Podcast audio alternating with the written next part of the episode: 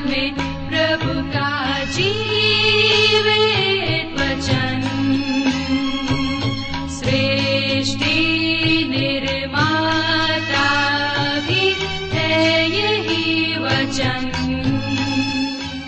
नमस्कार श्रोताओ बाइबल अध्ययन कार्यक्रम सत्य वचन में आप सभी का हार्दिक अभिनंदन करते हैं। जैसा कि आपको मालूम है कि इन दिनों हम पवित्र शास्त्र बाइबल के पुराने नियम में से नीति वचन नामक पुस्तक का विस्तार पूर्वक अध्ययन कर रहे हैं और हमें विश्वास है कि इस पुस्तक के द्वारा आपको आत्मिक लाभ मिल रहा है। तो आइए, आज के इस बाइबल अध्ययन में हम सम्मिलित हों, लेकिन इससे पहले सुनते हैं एक मधुर संगीत रचना।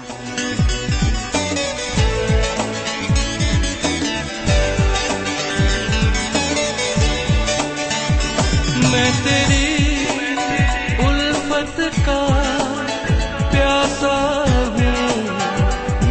मेरे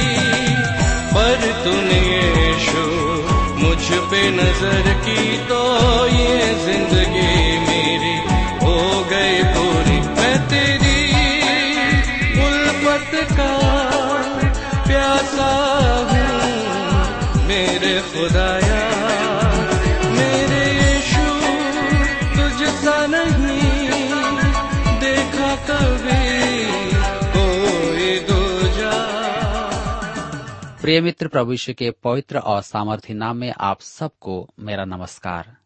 मैं आशा करता हूँ कि आप सब परमेश्वर की निकटता में रहते हुए आनंदित हैं और आज फिर से परमेश्वर के वचन को सुनने और उसमें से सीखने के लिए तैयार बैठे हैं। प्रियो, मैं आप सबका इस कार्यक्रम में स्वागत करता हूँ और अपने उन सभी नियमित श्रोताओं के साथ साथ में उन मित्रों का भी स्वागत करता हूँ जो पहली बार हमारे इस कार्यक्रम में भाग ले रहे हैं। मित्रों, मैं आपको बताना चाहता हूँ कि हम इन दिनों पुराने नियम में से नीति वचन नामक पुस्तक का अध्ययन कर रहे हैं, जो हम में से प्रत्येक के जीवन के लिए अति आवश्यक और बहुत ही लाभकारी है। तो क्यों न आज हम अपने अध्ययन में आगे बढ़ने से पहले परमेश्वर से प्रार्थना करें और आज के अध्ययन के लिए सहायता मांगे। हमारे जीवित और सामर्थ्य पिता परमेश्वर हम आपको धन्यवाद देते हैं आज के सुंदर और मधुर समय के लिए। जिसे आपने हम सबके जीवन में दिया है, ताकि हम आपके जीवित और सच्चे वचन का अध्ययन कर सकें। इस समय जब हम नीति वचन की पुस्तक में से आपके वचन को सीखते हैं, हमारी प्रार्थना है कि आप हमें से हर एक को अपनी बुद्धि, ज्ञान और समझ प्रदान कीजिए। और ऐसा होने दीजिए ताकि हम में से हर एक जन अपने जीवन में आपकी आशीषों को महसूस कर सके। इस घड़ी हमें से प्रत्येक को आपके हाथों में सौंप देते हैं। आप हमारी सहायता और मदद करें। बड़े धन्यवाद के साथ प्रार्थना अपने उद्धारकर्ता प्रभु यीशु के नाम से मांगते हैं। आमीन।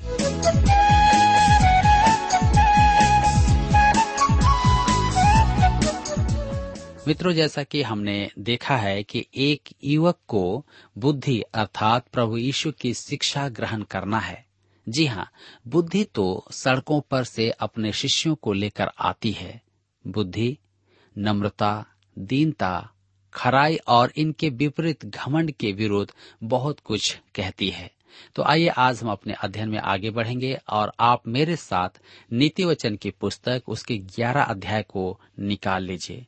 नीति वचन की पुस्तक ग्यारह अध्याय उसके चार पद में हम पढ़ते हैं, जहाँ पर इस प्रकार से लिखा हुआ है। कोप के दिन से तो कुछ लाभ नहीं होता, परंतु धर्म मृत्यु से भी बचाता है। मित्रों, क्या यह पद पढ़कर आपको लाजर और धनवान व्यक्ति की कहानी स्मरण नहीं आती है? दोनों ही की मृत्यु हो गई और धनवान मनुष्य के धन से प्रकोप के दिन उसे कोई लाभ नहीं हुआ था, परंतु उस कंगाल मनुष्य को उसकी धार्मिकता ने अब्राहम की गोद में पहुँचाया। धन पर आश्रित रहने वालों की प्राथमिकताएँ यथा उचित नहीं होती। धन में गलत कुछ नहीं है, परंतु हमें यह स्मरण रखना है कि उसकी सीमा होती है। इस संसार में तो धन से सब कुछ खरीदा जा सकता है, परंतु आने वाले संसार में धन से कुछ भी पाना संभव नहीं है। नीति वचन ग्यारह अध्याय उसके पाँच और छह पद में लिखा है खरे मनुष्य का मार्ग धर्म के कारण सीधा होता है, परंतु दुष्ट अपनी दुष्टता के कारण गिर जाता है। सीधे लोगों का बचाव उनके धर्म के कारण होता है, परंतु विश्वासघाती लोग अपनी ही दुष्टता में फंसते हैं। यदि हम दुष्ट के स्थान पर नियम विरोधी कहें तो इसका अर्थ और भी अधिक स्पष्ट हो जाएगा। नीति वचन ग्यारह उसके सात और आठ पद में लिखा है, जब दुष्ट मरता, तब उसकी आशा टूट जाती है और अधर्मी की आशा व्यर्थ होती है। धर्मी विपत्ति से छूट जाता है, परंतु दुष्ट उसी विपत्ति में पड़ जाता है। जी हाँ जब दुष्ट मरता, तब उसकी आशा टूट जाती है और अधर्मी की आशा व्यर्थ होती है। इससे आपको हामान का स्मरण नहीं होता। उसके विपरीत एस्तेर का मामा मोर्दकाय एक धर्मी जन था जो संकट से उबारा गया था। हम नीति वचन ग्यारह के नौ पद में पढ़ते हैं। भक्तहीन जन अपने पड़ोसी को अपने मुँह की बात से बिगाड़ता है, परंतु धर्मी लोग ज्ञान के द्वारा बचते हैं। भक्तहीन के मूल यूनानी शब्द का अर्थ है पलटकर उत्तर देना। उस युग के नाटकों में नायक को संकेत दिया जाता था और वे अपनी भूमिका की कथोप कथा अर्थात डायलॉग का उच्चारण करते थे। अतः जब धर्म के क्षेत्र में किसी के लिए यह शब्द काम में लिया जाए तो उसका अर्थ है कि वह ढोंगी है। वह कहता है हल्ले लुया की स्तुति करो। को यह उसका शाब्दिक उच्चारण मात्र ही है। वह केवल एक भूमिका निभा रहा है। वह परमेश्वर की स्तुति मन की गहराई से नहीं कर रहा है। भक्तहीन जन अपने पड़ोसी को अपने मुँह की बात से बिगाड़ता है। वह आपकी मित्रता का स्वांग रचता है, परंतु अपना पाप छिपाने के लिए आपकी पीठ में छुरी भोंक देता है। इस संदर्भ में आपको बाइबल में किसका स्मरण आता है? पोतीफर की पत्नी, जिसने अपना अपराध छिपाने के लिए यीशु पर दोष डाल दिया। अब एक सरकारी अफसर के सामने एक दास पर कौन विश्वास करता है? जी हाँ यूसुफ के लिए कुछ भी कहना व्यर्थ था, क्योंकि उसे तो प्रतिवाद का अवसर भी नहीं दिया गया था। दुर्भाग्य से हम कलिसिया में भी ढोंगियों को पाते हैं, जो अपने प्रतिवाद में अनर्थ बातें करते रहते हैं। मैं सदैव ऐसे मनुष्यों से डरता था, जो एक सेवक के मुँह पर तो मीठी बातें बोलते हैं, परंतु उसके पीठ के पीछे बुराइयाँ करते हैं। मेरे मन में सदैव उनसे बचने का भय बना रहता है। जी हाँ वह वास्तव में अपने जीवन की किसी न किसी बुराई को झांकने का प्रयास करता है। समय के साथ साथ मुझ पर यह प्रकट हो गया कि ऐसा करना परिस्थिति का उचित मूल्यांकन है। यह वचन ऐसे ही स्वांग के बारे में हमें कह रहा है। नीति वचन ग्यारह अध्याय उसके दस और ग्यारह पद में लिखा है, जब धर्मियों का कल्याण होता है, तब नगर के लोग प्रसन्न होते हैं। परंतु जब दुष्ट नष्ट होते, तब जय जयकार होता है। सीधे लोगों के आशीर्वाद से नगर की बढ़ती होती है, परंतु दुष्टों के मुँह की बात से वह ढाया जाता है। मैं इस वचन के द्वारा दाऊद और शाउल में तुलना करना चाहता हूँ।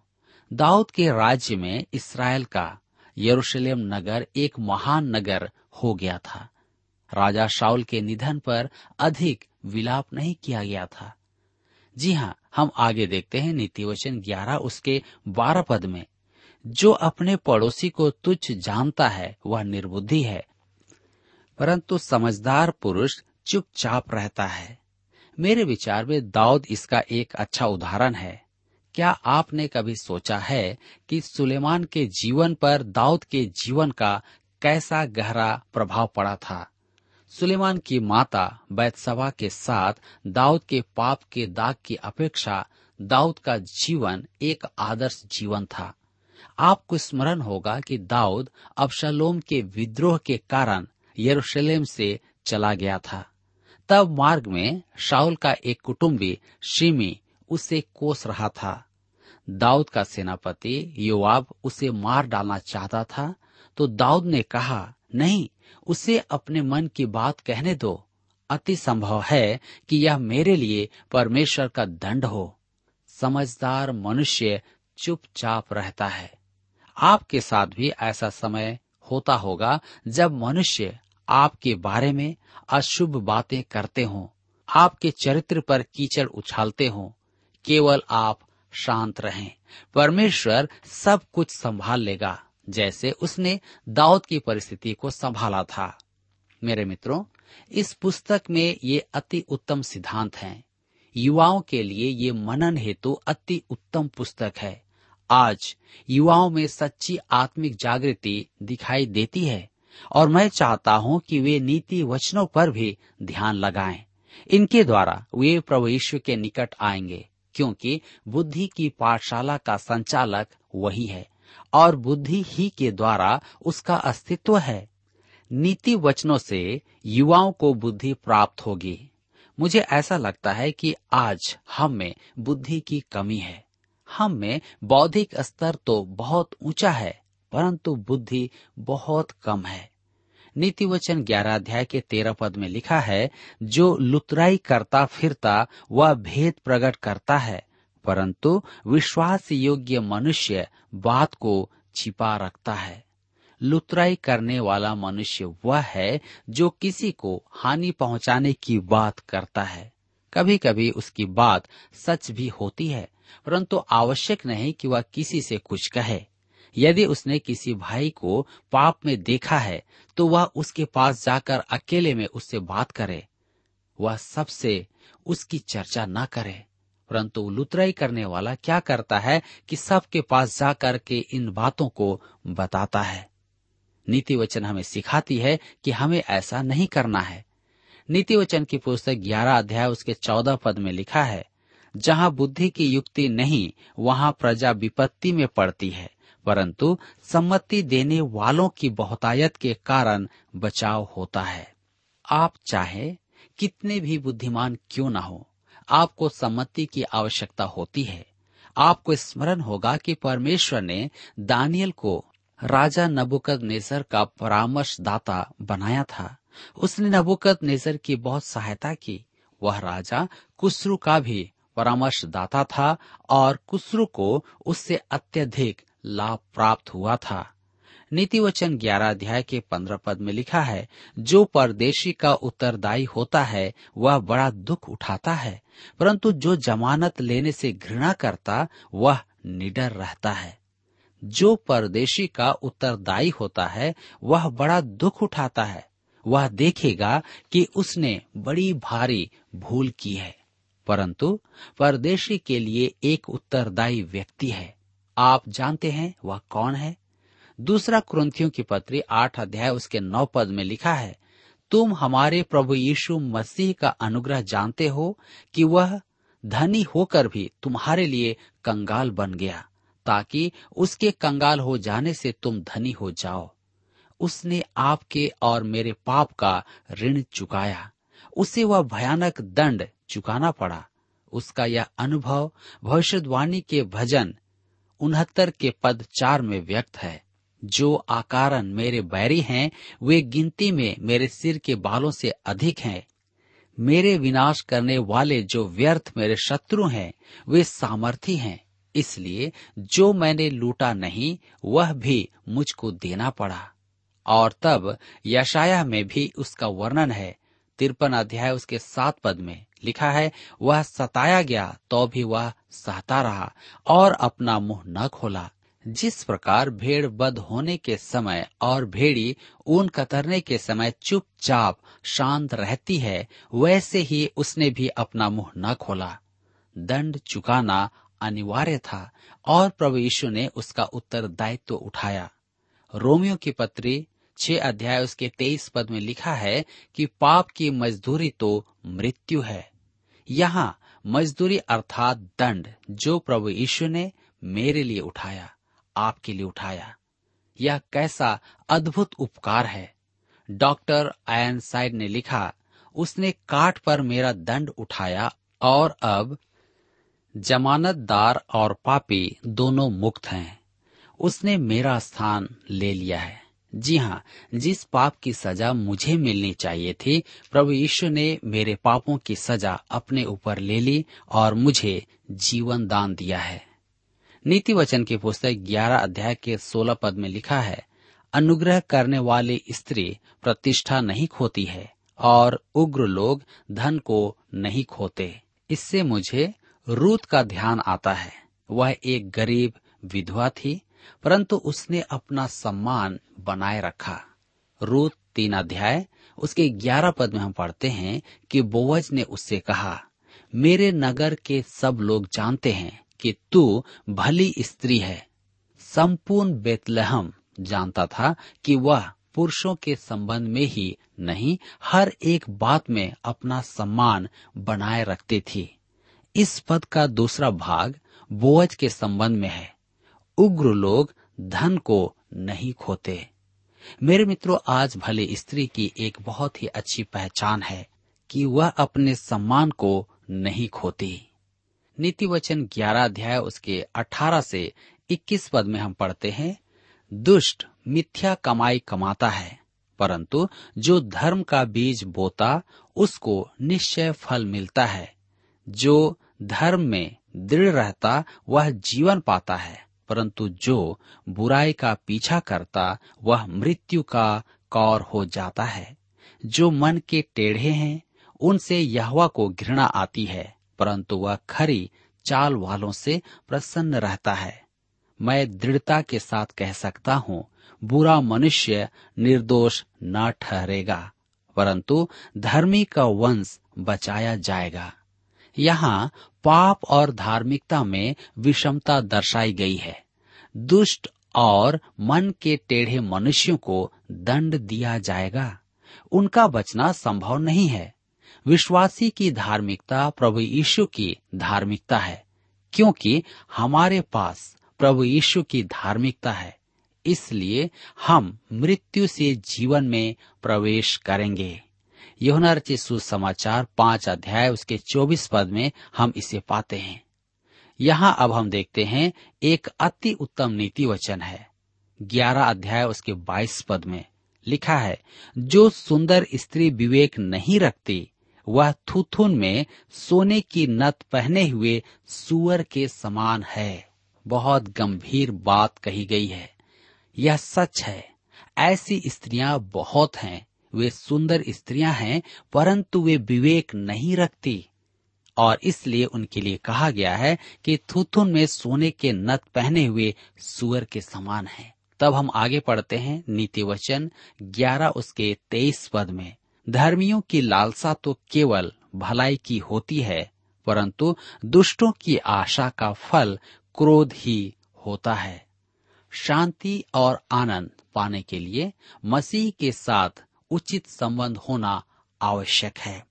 यदि हमारा संबंध उचित नहीं है तो आप आशा न करें कि आप शांति और आनंद प्राप्त करेंगे। नीति वचन ग्यारह अध्याय उसके चौबीस और पच्चीस पद में लिखा है ऐसे हैं जो छितरा देते हैं तो भी उनकी बढ़ती ही होती है, और ऐसे भी हैं जो यथार्थ से कम देते हैं, और इससे उनकी घटती ही होती है। उदार प्राणी हृष्ट पुष्ट हो जाता है, और जो दूसरों की खेती सींचता है, उसकी भी सींची जाएगी। यहाँ असंगत परंतु युक्ति युक्त कथन है। प्रभु ने स्वयं कहा है कि थोड़ा बोने वाला थोड़ा ही काटता है। यह एक सामान्य सिद्धांत है। यह प्रभु को देने में भी प्रासंगिक है। मेरे प्रियो, हम नीति वचन ग्यारह के छब्बीस पद में आगे पढ़ते हैं। जो अपना अनाज रख छोड़ता है, उसको लोग शाप देते हैं, परंतु जो उसे बेच देता है, उसको आशीर्वाद दिया जाता है। इस वचन को पढ़कर मुझे मिस्र में यूसुफ का ध्यान आता है। उसने सात वर्ष तक अनाज एकत्र किया और फिर अकाल के समय संपूर्ण संसार को खिलाया, अपने पिता, भाइयों और उनके परिवारों को भी। दाऊद के युग में नाबाल एक कंजूस मनुष्य था। उसने दाऊद के लिए भोजन की व्यवस्था से इनकार कर दिया था, क्योंकि वह एक मूर्ख था। उसके नाम का यही एक अर्थ है। उसकी पत्नी अति सुंदर थी और संभवतः पैसों के कारण उसने नाबाल से विवाह किया था। दाऊद ने सदैव उसके चरवाहों की सहायता की थी, परंतु दाऊद के भोजन मांगने पर उसने दाऊद को इनकार ही नहीं, वरन उसके संदेशवाहक का अपमान भी किया। दाऊद का क्रोध भड़क उठा, परंतु उसकी पत्नी, नाबाल की पत्नी ने भेंट लाकर दाऊद को शांत किया। यह वचन नाबाल के लिए अति उपयुक्त है। इसका आत्मिक अर्थ भी है। अन परमेश्वर का वचन है। अनेक प्रचारक थोड़ा वचन बोते हैं। वे अनेक अन्य विषयों पर प्रचार करते हैं। परमेश्वर के वचन पर नहीं। परमेश्वर ऐसे प्रचारकों पर दया करे। मेरे प्रियो, हम सबको ही बीज बोना है। परमेश्वर के वचन रूपी बीज को बोना है। केवल प्रचारकों को ही नहीं।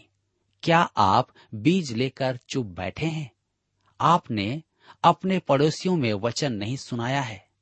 अपने आस पड़ोस में वचन के प्रसारण में आप एक महान बल बन सकते हैं। ओह, मेरे मित्रों, जो अपना अनाज रख छोड़ता है, उसको लोग श्राप देते हैं। परंतु परमेश्वर का वचन सुनकर आपको कोई धन्यवाद कहे तो वह कैसे आनंद की बात होती है? जो उसको बेच देता है, उसको आशीर्वाद दिया जाता है, या इस प्रकार से कहें कि वह निर्मोल दे देता है। नीति वचन ग्यारह अध्याय के सताइस पद में लिखा है, जो यत्न से भलाई करता है, वह दूसरों की प्रसन्नता खोजता है, परंतु जो दूसरे की बुराई का खोजी होता है, उसी पर बुराई आ पड़ती है। यह गलातियों के पत्र छह अध्याय उसके सात पद का एक और प्रमाण है। मनुष्य जो बोता है, वही काटेगा। नीति वचन ग्यारह के अट्ठाईस में लिखा है, जो अपने धन पर भरोसा रखता है, वह गिर जाता है।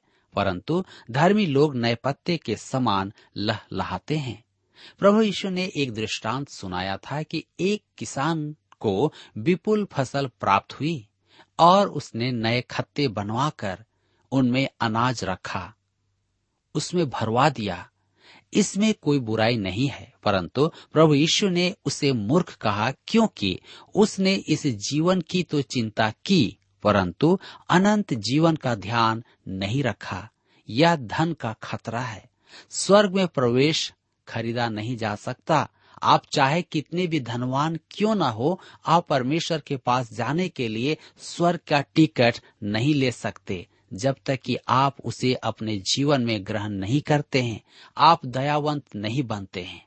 नीति वचन ग्यारह के तीस पद में लिखा है, धर्मी का प्रतिफल जीवन का वृक्ष होता है और बुद्धिमान मनुष्य लोगों के मन को मोह लेता है। प्रचारकों के पुत्रों पर सर्वेक्षण किया गया, क्योंकि वे प्राय आलोचना के पात्र होते हैं, परंतु सर्वेक्षण से ज्ञात हुआ कि वे बड़े लोग ही बने थे। आज परिवार में मेल मिलाप पर परामर्श सभाओं का आयोजन किया जाता है। यदि हम परमेश्वर के वचन को पढ़ें और ईश्वर प्रायण जीवन जिए तो इन सभाओं की आवश्यकता नहीं है। परिवार में धार्मिकता आ जाने से अनेक समस्याएँ समाप्त हो जाती हैं। धर्मी का प्रतिफल जीवन का वृक्ष होता है। बुद्धिमान मनुष्य लोगों के मन को मोह लेता है। आज व्यक्तिगत गवाही को बहुत महत्व दिया जाता है, यह अच्छा है। मेरे विचार में आज के युग में यह एक अति उत्तम अभ्यास है। परमेश्वर का वचन कहता है, बुद्धिमान मनुष्य लोगों के मन को मोह लेता है। तब हम पढ़ते हैं नीति वचन ग्यारह अध्याय के इकतीस पद में, जो इस अध्याय का अंतिम पद है। लिखा है, देख, धर्मी को पृथ्वी पर फल मिलेगा तो निश्चय है कि दुष्ट और पापी को भी मिलेगा। जी हाँ न्याय का दिन आ रहा है। इसमें कोई भी दो राय नहीं है। चाहे धर्मी हो या दुष्ट, दोनों को उसका प्रतिफल मिलेगा। मेरे प्रिय मित्र, मैं नहीं जानता कि आपका जीवन किस प्रकार का जीवन है। आप किस प्रकार अपने जीवन को व्यतीत कर रहे हैं। दुष्टता का या धार्मिकता का? तो आइए आज हम अपने जीवन में एक सही निर्णय लें, क्योंकि परमेश्वर का वचन मुझे और आपको एक अवसर प्रदान कर रहा है। मेरे मित्रों, यहाँ पर हमारे अध्ययन का समय समाप्त होता है, और मैं आशा करता हूँ कि आज आप एक सही निर्णय लेंगे। प्रभु आज के इस वचन के द्वारा आप सबको बहुतायत से आशीष प्रदान करें।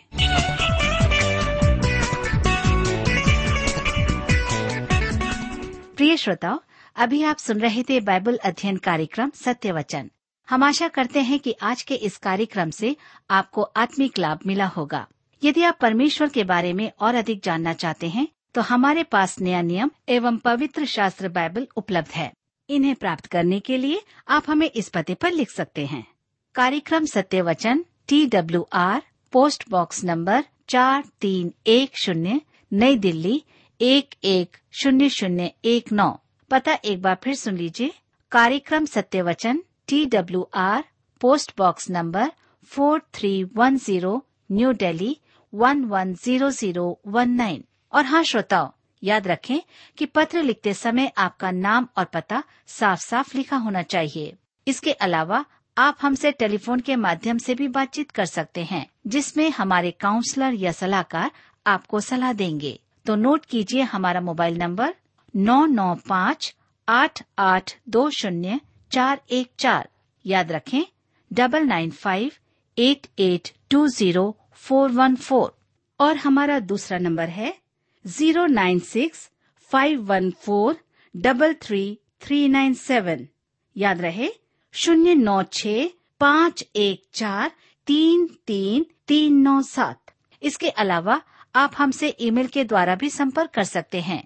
हमारा ईमेल आईडी है Hindi T T B at T W R dot I N Hindi T T B at T W R dot I N श्रोताओं, इस कार्यक्रम को आप हमारे website radio eight eight two dot com पर भी सुन सकते हैं। इस website radio eight eight two dot com के बारे में अपने मित्रों को भी सूचित कर दें। और अब इसी के साथ हमारे कार्यक्रम का समय यहीं पर समाप्त होता है। अगले कार्यक्रम में आपसे फिर मुलाकात होगी। तब तक के लिए हमें आज्ञा दीजिए। नमस्कार।